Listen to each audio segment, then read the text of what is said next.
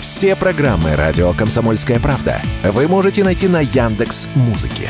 Ищите раздел вашей любимой передачи и подписывайтесь, чтобы не пропустить новый выпуск. Радио КП на Яндекс Музыке. Это удобно, просто и всегда интересно. Что будет? Честный взгляд на 26 октября. Здравствуйте, друзья! В студии радио «Комсомольская правда» Иван Панкин. Егор Арефьев ненадолго уехал, поэтому сегодня я в гордом одиночестве. Рад вас приветствовать. Напоминаю, что трансляции идут в Рутюбе и во Вконтакте. Пожалуйста, включайте там, где вам удобнее смотреть. Не забывайте, пожалуйста, писать в чат в середине, в конце этого часа, в середине следующего, во время больших перерывов. Я с удовольствием отвечу на некоторые ваши вопросы. Ну и, конечно, подкасты. Есть сайт radiokp.ru, там кнопка «Прямой эфир», можете слушать нас там. Ну или же выберите подкаст-платформу по душе. CastBox, Яндекс.Музыка, Google Подкаст, Apple Подкаст, многие другие. Есть совершенно замечательный агрегатор подкаст.ру. Телеграм-канал «Радио Комсомольская правда», там дублируется прямая видеотрансляция. И мой телеграм-канал, который называется «Панкин», тоже подпишитесь, пожалуйста. Начинаем. Что будет? Начинаем, к сожалению, с трагической новости. Увы, я хотел рассказать веселую, но расскажу чуть позже. А пока из тех новостей, вот необходимо, конечно, озвучить, которые приходят из э, США сейчас в Льюистоне. Штат Мэн, неизвестный открыл стрельбу. Погибли как минимум 22 человека, 30 получили ранения. Все цифры, как обычно, я говорю, что они предварительные. Разумеется, они поменяются, изменятся, разумеется, их будет больше, но раненых точно, и надеюсь, что погибших меньше. Сейчас вот из погибших 22 человека. Uh, уточню, в России это можно сделать. Расстрелял, uh, значит, прохожих uh, белый мужик, относительно молодой парень, если судить по тем видеокадрам, которые прямо сейчас есть в нашем распоряжении, распространяются по лучшим телеграм-домам.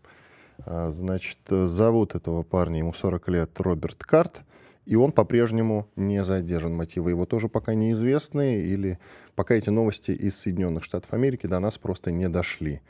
Полиция и местные власти призвали местных жителей оставаться в укрытиях и назвали ситуацию вооруженной и опасной. Ну, наверное, трудности перевода некие имеют место быть. Ну что ж, будем надеяться, что все-таки число и жертв, э, я имею в виду и погибших, и пострадавших, все-таки будет ниже, чем передают нам прямо сейчас. Будем наблюдать, что называется, к другим новостям. Что будет? Вчера очень много новостей с самым разным толкованием распространялось относительно интервью, которое дал э, глава соседней страны, Армении, Пашинян. Вновь он нас всех удивил, ну, в силу хотя бы того, что нет конкретики по-прежнему в его словах, а есть такие общие размытые фразы, которые вот приходится нам обсуждать, додумывать, что же он имел в виду. А Никол Пашинян в интервью американской газете Wall Street Journal а, заявил о том, что Вывод российских военных пока не обсуждается, но тем не менее а, Армении стоит сделать выводы относительно присутствия военной базы в Гюмри. Ну, конечно, это вызвало негодование в лучших телеграм-домах, не только среди там, а, военкорской, военной среды, волонтерской. Это те телеграм-каналы, которые я читаю. В принципе, многие эксперты, конечно, вчера а, возмущались. По словам Пашиняна, на фоне конфликта в Нагорном Карабахе армянские власти не увидели преимуществ в размещении российской военной базы на территории Армении. В то же время, отвечая на вопрос журналиста, потребует ли он теперь вывода российских войск, Пашинян ответил, что такого вопроса мы как бы пока не обсуждаем, но это только пока. Были еще интервью и другим газетам, например, итальянским, и там он уже говорил несколько иначе. Например, Армения пока остается в ОДКБ, поскольку стороны все еще сверяют позиции. Что это значит, сверяют позиции? Ну, наверное, сверяют позиции, имеется в виду, будем торговаться. Наверное, как-то так, иначе как еще понимать? Разумеется, э, вопрос вопрос с военной базой, я думаю, что э, в политической среде Армении на самом деле уже подковерно как-то решен, просто пока не озвучен публично. И, разумеется, они сейчас приложат максимум усилий для того, чтобы для того, чтобы российской базы не было в Гюмри. Они ищут других партнеров. Он, в общем-то, так и сказал. Мы сейчас ищем других партнеров. Каких партнеров, я думаю, что объяснять не надо. Какие еще могут быть партнеры, если это не НАТО? В ближайшей перспективе, скорее всего, а, Армения, ну, перспектива, допустим, до 30-х годов. Это относительно небольшая, небольшой временный промежуток. Армяне пополнят славные ряды Альянса. Это, конечно, удар в спину. Но будем надеяться, что самого Пашиняна к тому моменту снесут. Будем на это рассчитывать. Надеяться, конечно, как известно, готовься к худшему, надеюсь на лучшее.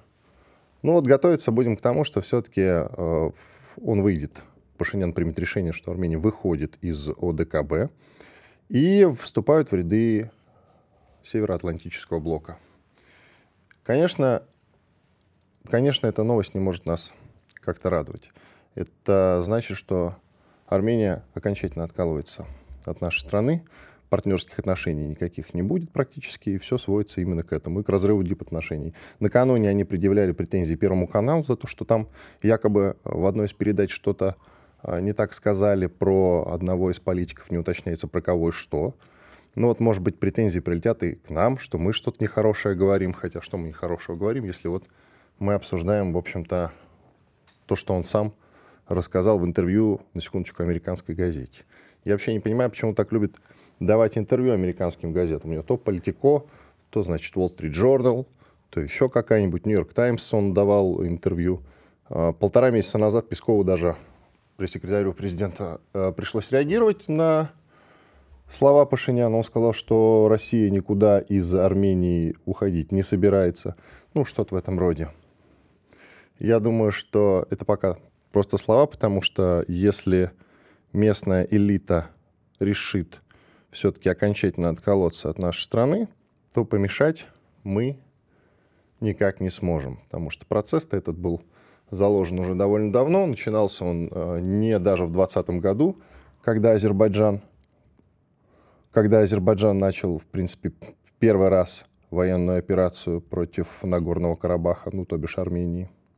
Армения никак не вступилась, а Пашинян рассчитывал, что мы как-то заступимся. Мы как-то заступимся, несмотря на то, что они, конечно, входят в УДКБ, но Карабах-то они не признали, но все равно мы должны были заступиться. Я, кстати, говорил и сейчас скажу, что, конечно, надо было. Конечно, надо было, чтобы сейчас не иметь таких проблем. Потому что потерять военную базу в Гемри, при том, что новых-то военных баз мы нигде не открываем, у нас нет, по сути, там огромного количества военных баз, чтобы, ну, подумаешь, одной больше, одной меньше. Ведь так? Военных баз у нас крайне мало. И то, что в Армении, нам, откровенно говоря, не помешало бы. По крайней мере, она точно не лишняя, если честно. Если честно. Но Пашинян пока торгуется. Есть еще одна загадочная довольно-таки фраза от него. Армения пока остается в УДКБ, поскольку стороны все еще сверяют позиции. Я об этом уже сказал, но вот что думаю, сверяют позиции, кто даст больше, наверное. Ну, кто вот предложит больше? Я уж не знаю, чего, денег там или еще чего-то. В перспективе мы должны помнить, что Азербайджан, судя по всему, судя и по тем заявлениям, которые звучат от армянской стороны, по крайней мере, посол Армении в ЕС говорит о том, что в течение там двух-трех недель Азербайджан готовится напасть на Армению.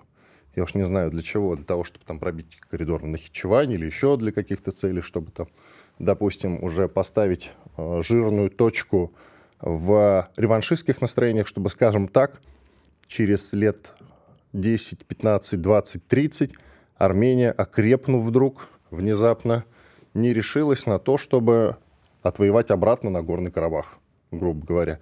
И, конечно, для этого Азербайджану необходимо Э, этот вопрос решить сейчас, пока весь мир отвлечен на те события, которые происходят на Украине и на те события, которые сейчас разворачиваются на Ближнем Востоке. Ну что ж, как э, принято в таких случаях говорить, будем следить за развитием событий. Пока другим новостям. Другим новостям.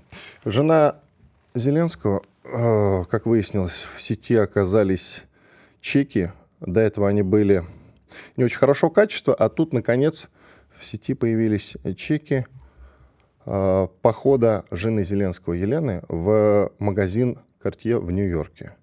Э, помните, где она потратила более миллиона долларов и разругалась зачем-то с консультантшей. Ладно бы разругалась с консультантшей, так еще она разругалась с темнокожей консультантшей. А это уже понимаете, что это, это страшный грех в Нью-Йорке. Так вот, э, есть несколько пунктов. Первый браслет «Белое золото, бриллианты» 341 тысяча долларов. Серьги «Белое золото, бриллианты» 339 тысяч долларов колье белое золото, оникс, изумруды, бриллианты 340 тысяч долларов. Итого чуть больше миллиона вместе с налогом. Да, многие, конечно, уже к этому добавляют подпись, а вы погибаете под работе герой. И в тот момент, когда Зеленский э, выступает, значит, перед уважаемыми людьми в своем традиционном наряде, вот в этом вот поношенном свитерке, да, делает вид, что смотрите, мы ночами и днями не спим, мы боремся за свободу, не только за свою, но и за вашу, за свободу мира всего. А в этот момент его жена ходит и разбрасывается деньгами. Вот это, конечно, выглядит не очень. Я понимаю, ну, она же состоятельная дама. И у Зеленского и до этого было достаточно много денег. Она имеет право их тратить, но не в тот момент, когда Зеленский выступает и значит, пытается выцегонить какие-то дополнительные деньги, военную помощь для своей страны. Но это как-то не очень красиво, это как-то вот одно с другим не вяжется, согласитесь. Радио «Комсомольская правда». Срочно о важном. Что будет? Честный взгляд на 26 октября. Иван Панкин, ко мне присоединяется Алексей Живов, известный политолог, военный волонтер, телеграм-канал Живов Z. Подписывайтесь. Леш, привет. Приветствую. О ситуации на левом берегу не могу тебя не спросить. От меня требуют уже примерно вот пару дней. Обязательно дозвониться до какого-нибудь компетентного человека, который может дать расклад о том, что же там происходит. Люди читают э, разные вражеские телеграм-каналы, которые косят под э, Z-военкорские как mm-hmm. принято, да. И вот если там написано, что все, хана, значит, э, украинская сторона там плацдарм себе воздвигла огромный на левом берегу, все, мы теряем позиции. Если вот написано так, значит, правда обязательно. Но на самом деле, насколько я понимаю, ситуация несколько иная. Да, ситуация немного отличается. Э, но вот это вот, а знаешь, это все нам хана, э, это все из-за херсонно-изюмских историй прошлого года. Вот уже с тех пор все изменилось в армии, все изменилось в политике нашего государства. Даже из зерновой сделки мы уже вышли. А вот это вот ощущение, что вот все, вот теперь точно хана, оно ну, до сих пор не вытравливается. Это, кстати, к вопросу о том, насколько людей травмируют такие события, да, и насколько они сильно влияют долгосрочно на общественное мнение. Люди просто теряют веру в какую-то, да, в там, может быть, в армию, в государство, в какую-то политику, и все, вот хоть ты тресни. А факт остается, как бы, ну, ситуация на самом деле следующая. Э, противник на, готовился, сосредоточил там действительно 12 тысяч человек, огромное количество техники, понтонов, а вдоль всего берега, значит, на протяжении года забрасывал туда малые диверсионные группы, состоящие из поляков и британцев, чтобы проверять боеспособность отдельных направлений.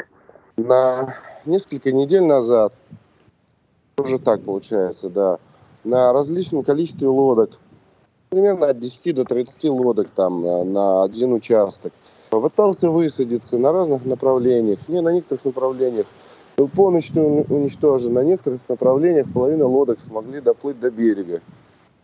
Так появились небольшие плацдармчики в районе Антоновского железнодорожного моста, Антоновского и железнодорожного. Это два моста, находящиеся на удалении порядка 10 километров друг, друг от друга. Ну и населенный пункт Крынки есть там такой. Что они из себя представляют?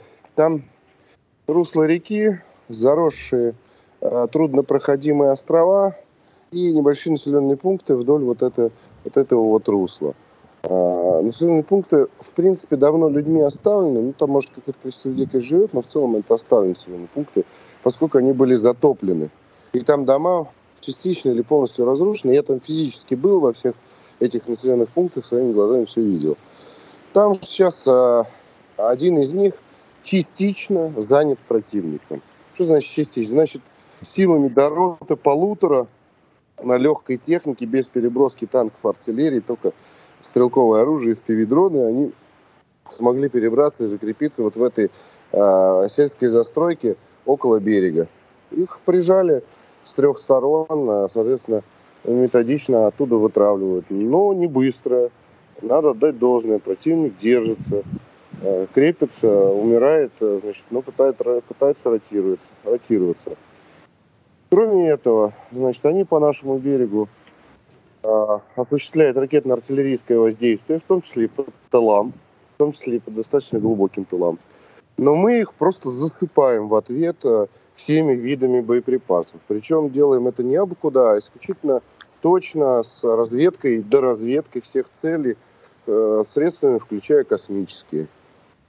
Ну Поэтому... и ФАБы мы, мне сообщают, что и ФАБы мы стали чаще применять. УПАБы, так? УПАБы, управляемые планирующие авиабомбы, да, а, размеры 500 и 1500 на регулярной основе каждый день чуть ли не десятками сыпется им туда за шиворот. Куда? Туда, где они пытаются разворачиваться. Ну, то есть, если где-то собирается группа, для, допустим, для развертывания, для форсирования, понтоны там достают из кармана – вы, знаете, тут вышел месяц из тумана, вынул ножик из кармана. Вот. Как только они из кармана понтона вынимают, сразу же происходит огневое авиационное поражение. Это сосредоточение. Плюс мы там, и есть уже зафиксированное видео, э, наносим достаточно мощное огневое поражение высокоточными боеприпасами от комплекса «Торнадо-У». Это 300-миллиметровый а, аналог РСЗО, а, там, «Смерч», условно говоря. Это называется он торнадо У, э, в общем, бьет точно в цель. Э, не, это не площадное оружие, это высокоточное оружие. И торнадо Г, еще другое, другое высокоточное оружие меньшего калибра, также наносим э, постоянно удары. Плюс работает ствольная артиллерия, она у нас чуть короче бьет, естественно, чем их, их артиллерия. Но, в принципе, до берега достаем, а до каких-то целей во время переправ достаем. То есть, и того, мы наносим мощнейшее артиллерийское воздействие – они вот эти 12 тысяч э, поставили в ружье и начали пытаться создавать мини-плацдармы в тех местах, где они рассчитывают навести понтонные переправы, пока у них ничего из этого толком не выходит. То есть то, что они там переправили, там, условно говоря, и смогли зацепиться в двух-трех местах э, силами до двух рот, это, ну, это не форсирование Днепра. Это просто, ну, там, ну, ну зацепилось, морпехи какие-то зацепились за три участка. А, пока эта ситуация не развивается. Есть, конечно, неприятные вещи, ну, например, а, в связи с тем, что какое-то количество людей смогло там зацепиться за левый берег, они ДРГшки начали запускать вглубь территории. А Херсонская область, она не лесостепная, она лесистая. Ну, искусственный лес высажен в большей части Херсонской области.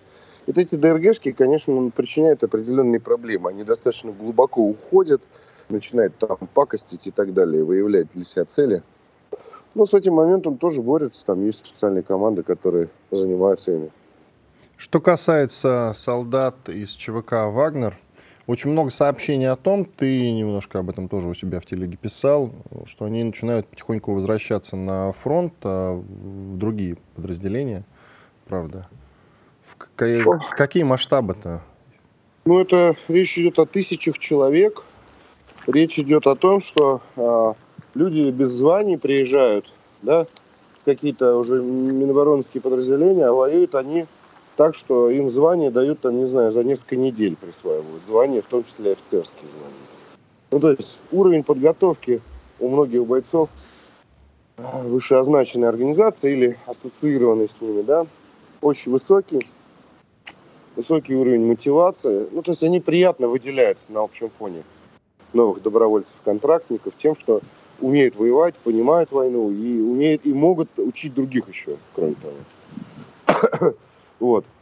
Но, соответственно, речь идет не, о, ну, не о том, что это именно ЧВК «Вагнер». Это люди, которые работали в ЧВК «Вагнер», видимо, на протяжении последних полутора лет.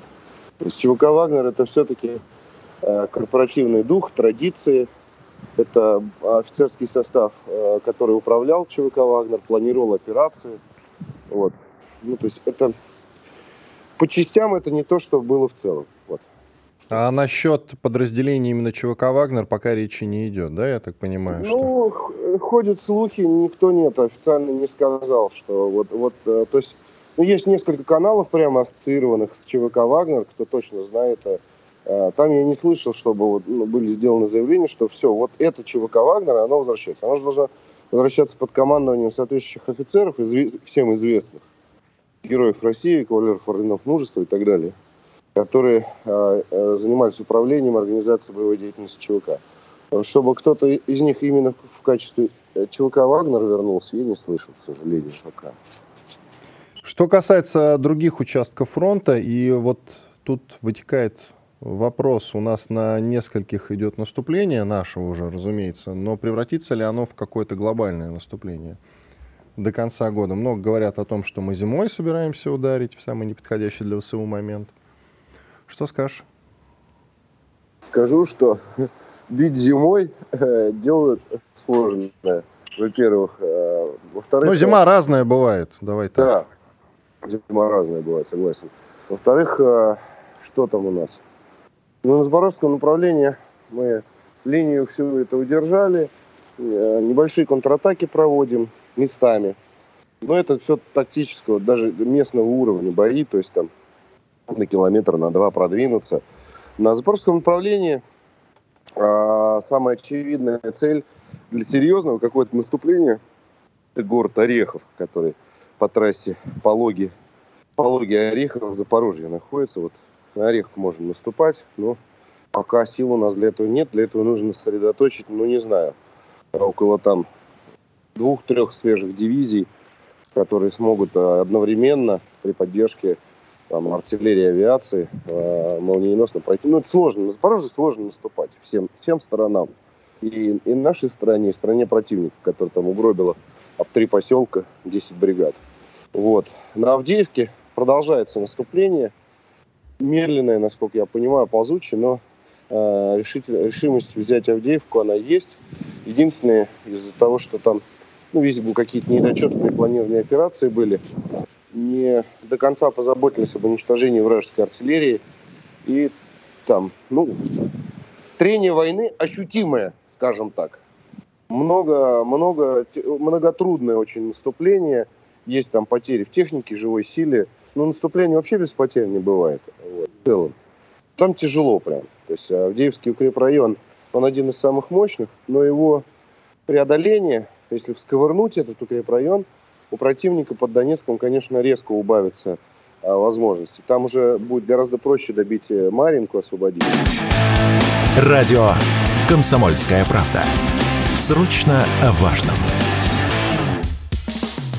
Что будет? Честный взгляд на 26 октября.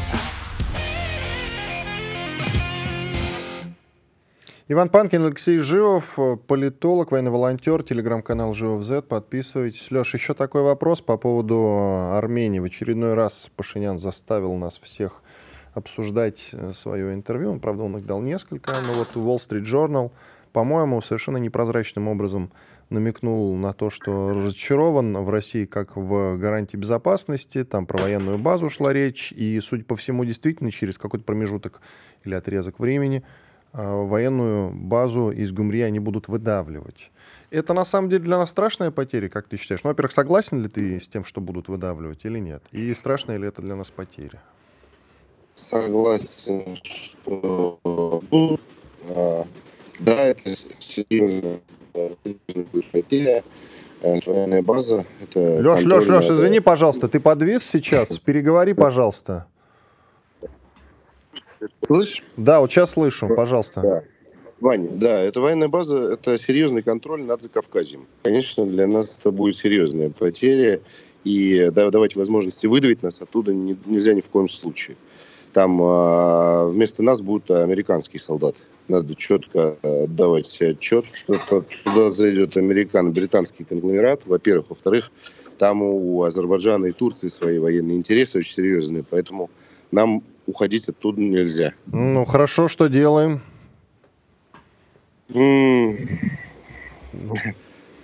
Хорошо. Опа, опачки, да, но надо, нельзя, надо... нельзя оттуда уходить. А что делаем? Ну, не знаю. Слушай, надо, э, тут э, придется ретроспективно откатиться на несколько лет назад и не завершать те ошибки, которые были совершены. Ну, Например, глобально, ты про 20 год? Ты про 20 да, год? Да, глобально нам, конечно, нужно э, добиться того, чтобы в Армении сменилась э, премьер-министр. Для того, чтобы нормализовалась ситуация с Арменией, нужно, чтобы в Армении пришел какой-то более вменяемый премьер-министр к власти, э, который поддерживает дружеские отношения с Россией. Тем более, что, э, в общем, кроме, Армени... Э, кроме России, Армении и армянам рассчитывать вот прям откровенно не на кого. Они как такая осажденная маленькая крепость в горах, и по большому счету единственным гарантом безопасности существования Армении и возможности ее дальнейшего развития является Россия. Плюс ко всему мы прекрасно знаем, что более там, двух с половиной, там, до трех миллионов армян проживает на территории России. То есть, э, по сути, ну, наше государство очень тесно исторически и этнически взаимосвязаны, и большое количество армян живет в России, поэтому будет очень странно, если мы позволим а, там, Армении вслед за, там, не знаю, Украиной и Грузией уплыть э, в руки противника. Здесь надо работать э, инструментами мягкой силы, но работать надо предельно жестко, добиваться своих результатов, э, в том числе при помощи, так сказать, смены власти. Ну вот, я в этот раз не буду тебя спрашивать, как да, добиваться смены власти. Хорошо, идем, идем дальше. Э. И скандал на этой неделе разродился. Вообще Рома Сапаньков, наш общий товарищ, что-то последнее время довольно часто становится инсайдером. И вот э, вернемся к истории с Э, памятником в Ленинградской области, который снесли э, павшим героям, защищавшим, значит, Ленинград. И вот с чем ты связываешь такой жесткий накат на Рому и на тех людей, которые, в общем-то, его поддерживают вот в этом праведном деле? Видимо, включая меня. Я не знаю, накатывался ли кто-то на меня. Не, ну секундочку. Соловьев Live, Гаспарян на него наезжал. При всем уважении к, собственно, и Соловьев Live, и Гаспарян, я вот, честно говоря, не понимаю причины этой, этого наката, с чем он связан. Так, так случилось, что я как раз в эти дни был в Питере. Э, буквально там два, два дня я был в Питере, когда Рома этот вопрос активно, э, активно им занимался, и как бы я на связи с ним на постоянной.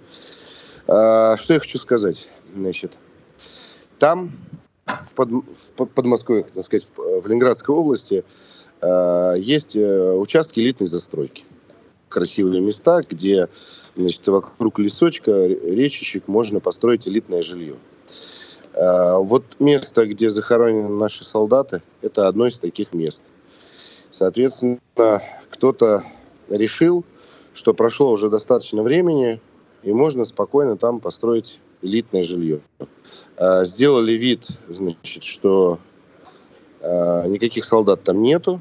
Памятник аккуратно перенесли за приобретенную территорию и начали процесс вывода этих земель из, из, э, из-под охранного статуса. А, Рома вовремя вмешался, значит, э, пришли поисковики местные.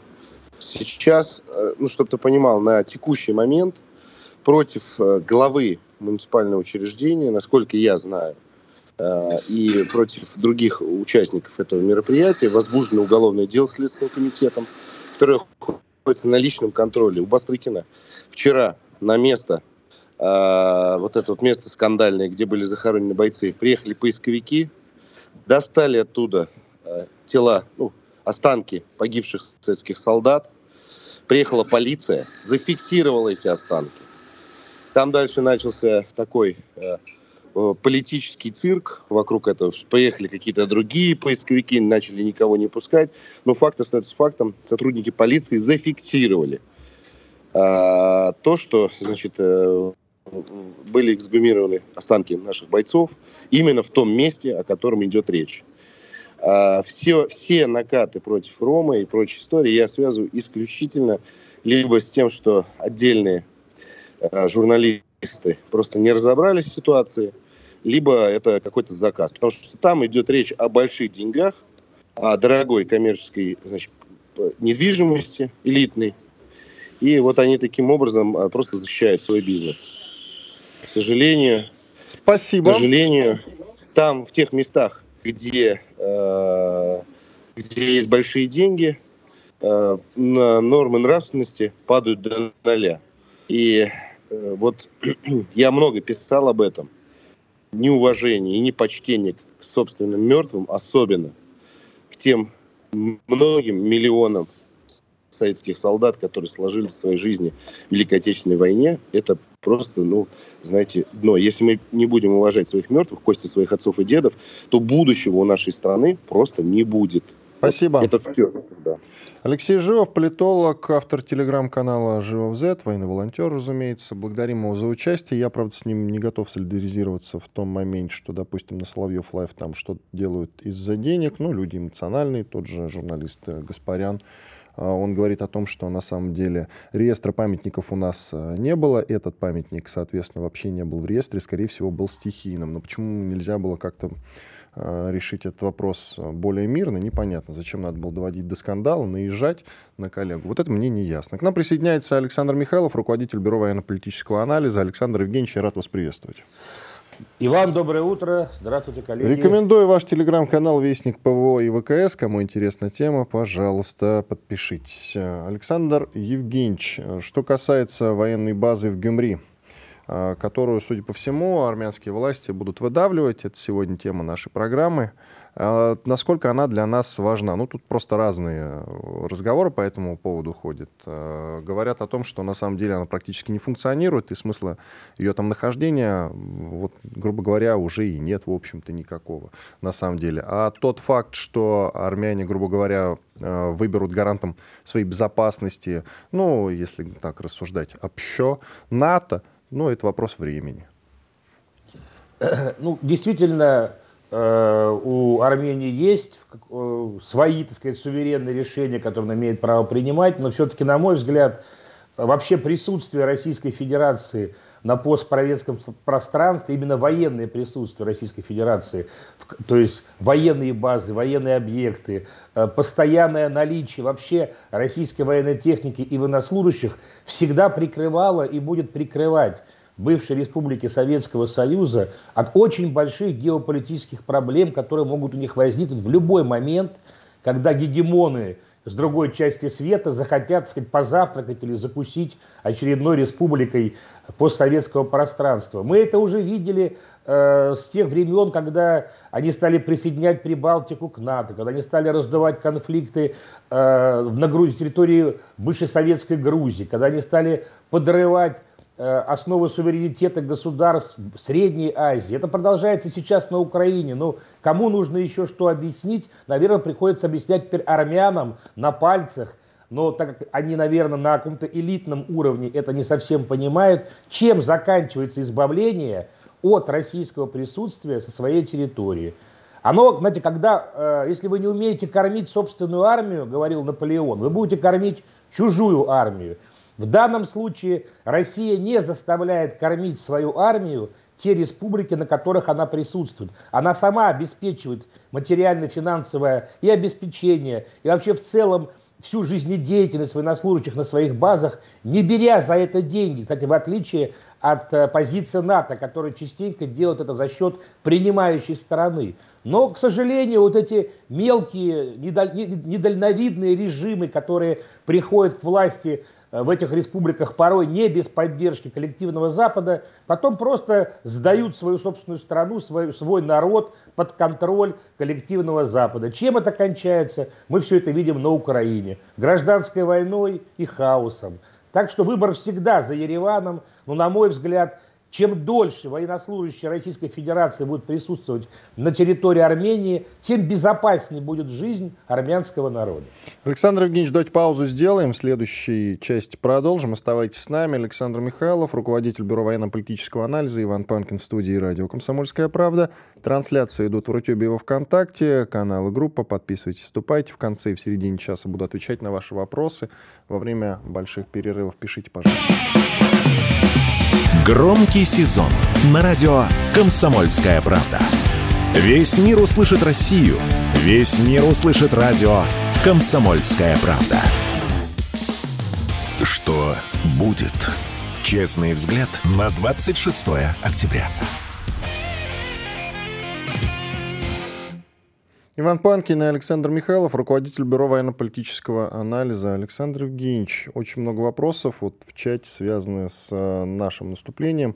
Люди хотят знать, спрашивают ваше мнение, как вы считаете, в ближайшей перспективе возможно ли наше наступление глобальное имеется в виду, а не на отдельных участках? но все-таки мы выполняем вот эту важнейшую задачу по ежедневному переламыванию зарубежной и постсоветской и советской военной техники, которая воюет на стороне Украины. То есть, на мой взгляд, пока Россия не зачистит практически полностью все запасы вооружений, э, в том числе, говорю, и зарубежной, украинской стороны, она не будет приступать к таким масштабным э, военным э, маневрам. Почему? Потому что а зачем, собственно, а куда мы спешим? То есть у нас никто нам не ставил никаких временных рамок и целей. Конечно, можно понять ребят, кто были мобилизованы, да, многие хотят и домой, и к семьям, Хочется всем закончить скорее эту затяжную военную кампанию, но все-таки какой-то глобальной цели приблизиться к какой-то дате у России нет. Скорее есть очень важная цель сохранить жизни российских военных, максимально вернуть их живыми, здоровыми домой, в семьи. И для этого какой, э, собственно, военный смысл да, ускорять э, собственными мясными штурмами и брать объект за объектом ценой, очень непростой ценой для нашей страны. Поэтому процесс уничтожения техники идет. Посмотрите на вчерашнее заявление министра Шойгу. 24 украинских самолета за 5 дней. Да это рекорд. Наверное, с первых дней спецоперации таких цифр нам не озвучивали. Работает система С-400 в связке с А-50, понимаете. Работает мощнейший РЛС воздушного базирования и лучшие в мире зенитно-ракетные комплексы большой дальности от концерна «Алмаз Антей». Вот это мы можем показывать. И заметьте, самолет практически все прибыли из стран Восточной Европы. Это прежде всего МИГи и Сушки. А возникает ли желание у коллективного Запада таки поставить свои европейские, американские самолеты на фоне таких вот мощнейших ударов российской ПВО по украинской авиации? Я думаю, нет, потому что это хорошая демонстрация наших возможностей. А всех вот немного понимают в зенитно-ракетном деле понимает то, что система С-400 пока все-таки лучше по своим ТТХ. Ракеты делаются в ежедневном порядке. Посмотрите, Алмаз Антей недавно даже в Руднево открыл еще один завод по производству систем ПВО. То есть мы максимально расширяем производство своей противовоздушной, противоракетной техники. И это большой плюс. Поэтому, на мой взгляд, вот поставить точку отчета, когда мы идем глобальное наступление, вот когда перемолим максимальное количество техники на украинской стороне, вот тогда наша армия спокойно и, в принципе, без серьезных для себя э, проблем пойдет вперед в западном направлении, на, на мой скромный взгляд. Тут недавно прозвучала идея сбивать американские спутники, если у нас такая возможность, и хватит ли у нас в случае, если такая возможность есть, решительности на это. Второй день уже ну, этот момент обсуждаем. Вот очень интересно послушайте ваше мнение как специалиста по ПВО и ВКС. Ну, мы все-таки больше наблюдаем за процессом с точки зрения такой профильной журналистики, но все-таки отмечу то, что пока Россия обладает единствен, ну, как бы единственная страна на планете, которая обладает реальным противоспутником вооружением, которое может поражать спутники с наземных установок. Это зенитно-ракетная система С-500, которая уже испытана и поступила в войска. Эта система стратегическая, поэтому вряд ли мы когда-нибудь применим ее после, против украинской армии. У нее нет спутников, нет гиперзвуковых блоков, нет межконтинентальных ракет. То есть, мы говорим про американские, нет, конечно. Да, не с чем бороться. Но американцы всегда остаются нашим стратегическим э, противником. И в случае перехода очередной красной линии, а это может быть что? Это может быть попытка ударить по нашим военным спутникам, попытка ослепить нашу спутниковую систему э, предупреждения о ракетных запусках с территории противника, учитывая ядерную напряженность, да, то, что Россия вышла с ратификации и США приступили к плановому испытанию своих микрозарядов. То есть сейчас мы увидим новый такой виток ядерной гонки. На этом фоне спутники представляют особый интерес для каждой страны, потому что спутники это глаза и уши нашей, по сути, э, стратегической ядерной триады. Что ж, э, еще вот ряд вопросов, кстати говоря, касаются вероятной вероятной военной операции или ее продолжение Азербайджана против Армении, как вы считаете, это вероятно? Ну, в смысле, будут ли они продолжать, допустим, коридор пробивать в Нахичевань или в принципе, там, грубо говоря, уничтожить режим Пашиняна для того, чтобы потом уже, ну, для того, чтобы положить конец реваншистским настроениям в Армении, чтобы в перспективе они не решились отбить Карабах обратно?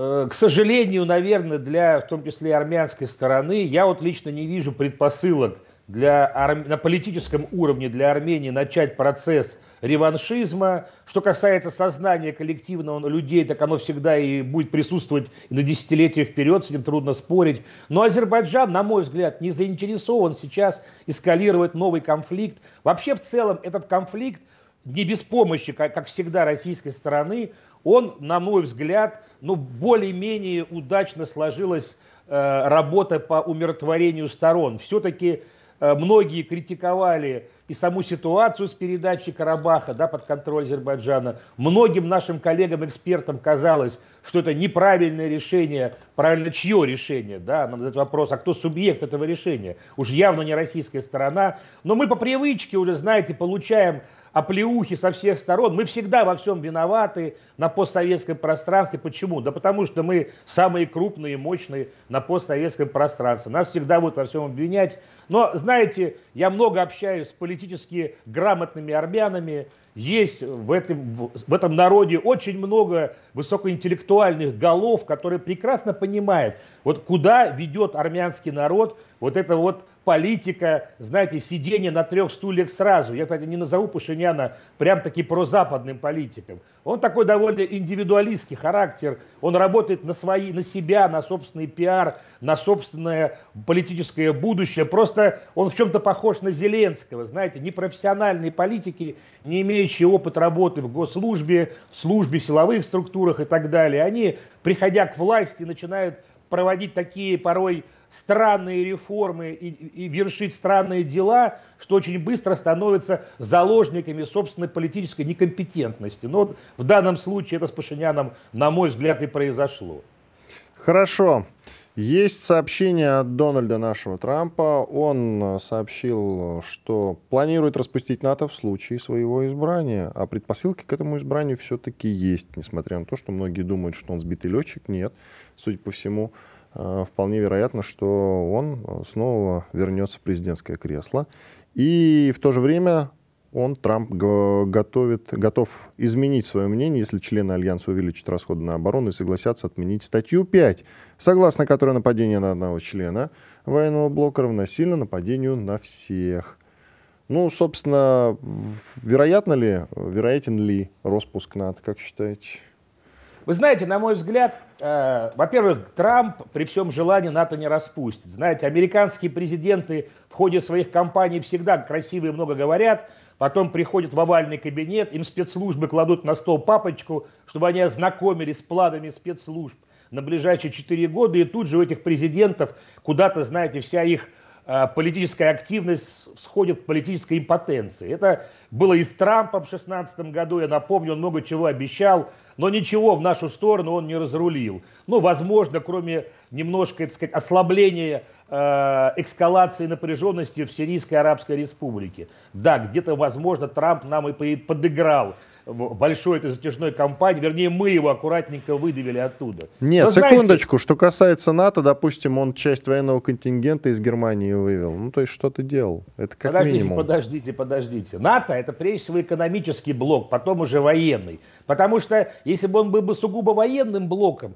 то другие члены НАТО, кроме США и Лондона, тоже имели бы право на заявление и решение. Но они не имеют права, они только подписывают методички, спущенные США. Поэтому это доильный аппарат, который работает в сторону Вашингтона, работает на американский ОПК и постепенно уничтожает э, ОПК конкурентов, в том числе, кстати, европейские. Ну как уничтожает? Поглощает, берет под свое крыло и распределяет заказы. Заказы НАТО это самое главное. Это миллиардные потоки, которые растекаются в нужные юрлица, понимаете? Поэтому пока деньги идут, пока военный бюджет США наращивается, НАТО расширяет собственный оборонный бюджет, он уже достигает, так по разным данным, от полутора до двух триллионов, если замахнуться на всех членов НАТО. И в принципе он довольно функционален, поэтому Трамп скорее говорит о том, то, что мы снимаем себе ответственность в случае моего прихода к власти за пятую статью. Давайте перестанем допустим, бояться стратегического ядерного удара со стороны России, если вдруг какой-нибудь безумный эстонец или латыш запустит какой-то боеприпас в сторону России. Нам это надо, понимаете? И заметьте, как вот э, возбуждались в НАТО, когда неожиданно поляки обнаруживали какие-то осколки советских ракет на своей территории. Да потому что страшно, а вдруг реально придется применить ту самую пятую статью. Тогда всем крышка. А умирать, знаете, в ядерном огне никому не хочется. Американцам прежде всего не хочется. Одно дело разделять, властвовать и кормиться за счет Европы. Иное дело умирать в ядерном огне. Наехав на Россию, дальше некуда. Спасибо. Так что я думаю, это грамотное решение. И его надо давно провести в жизнь. Спасибо большое. Александр Михайлов, руководитель Бюро военно-политического анализа. Комсомольская правда. Радио, которое не оставит вас равнодушным.